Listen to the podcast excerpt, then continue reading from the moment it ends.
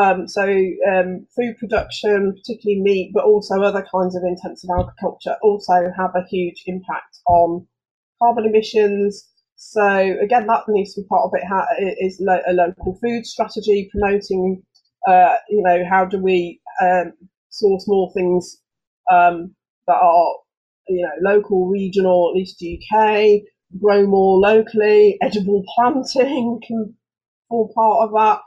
Um, encourage you know encourage people you know to reduce meat consumption in the diet. So again it's not saying people have to completely give it up. Obviously people can go completely plant-based that that's good although again you have to look at where that's sourced from as well because some plant-based foods actually are probably you know if you look at the whole uh, manufacture and transportation they are still quite carbon intensive so you have to you have to look at that. But um but again that would be sort of I mean, again, you know, we know that um, poor, you know, poor quality, poor quality food, you know, sort of junk food, you know, sort of uh, meat, you know, high meat consumption, all are detrimental to health. So again, you know, I mean, and, and something simple that everyone can do um, is eat seasonally.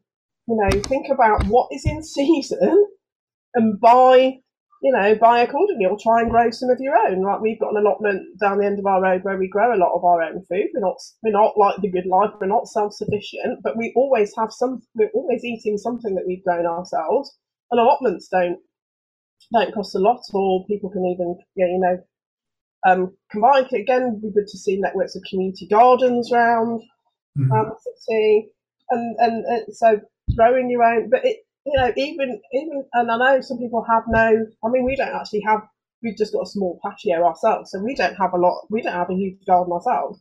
Um, but even then, you even if you've even if all you've got is a balcony, you can still grow some sort of herbs and things. But yeah, just grow, eating eating seasonally because that makes a huge difference. For example, um, asparagus, if you eat it out of season, it's something like you know, something like eighteen hundred grams of carbon per kilo or whatever it is.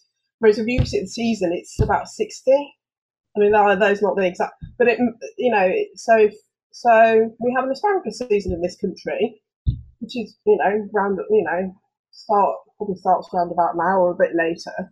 So you're going to eat something like that, eat it in season. And then tomatoes, well, they're not really in season yet. So I, or strawberries, not really in season yet. The ones you're buying will have been grown in the sort of under plastic with kind of you know um, sort of fuels and you know uh, so why not wait till it's actually in season? And a lot of those a lot, a lot of those tomatoes you buy in the supermarkets weren't even properly ripe. They actually use some sort of gas that make them go red, but they're not actually they're not actually ripe.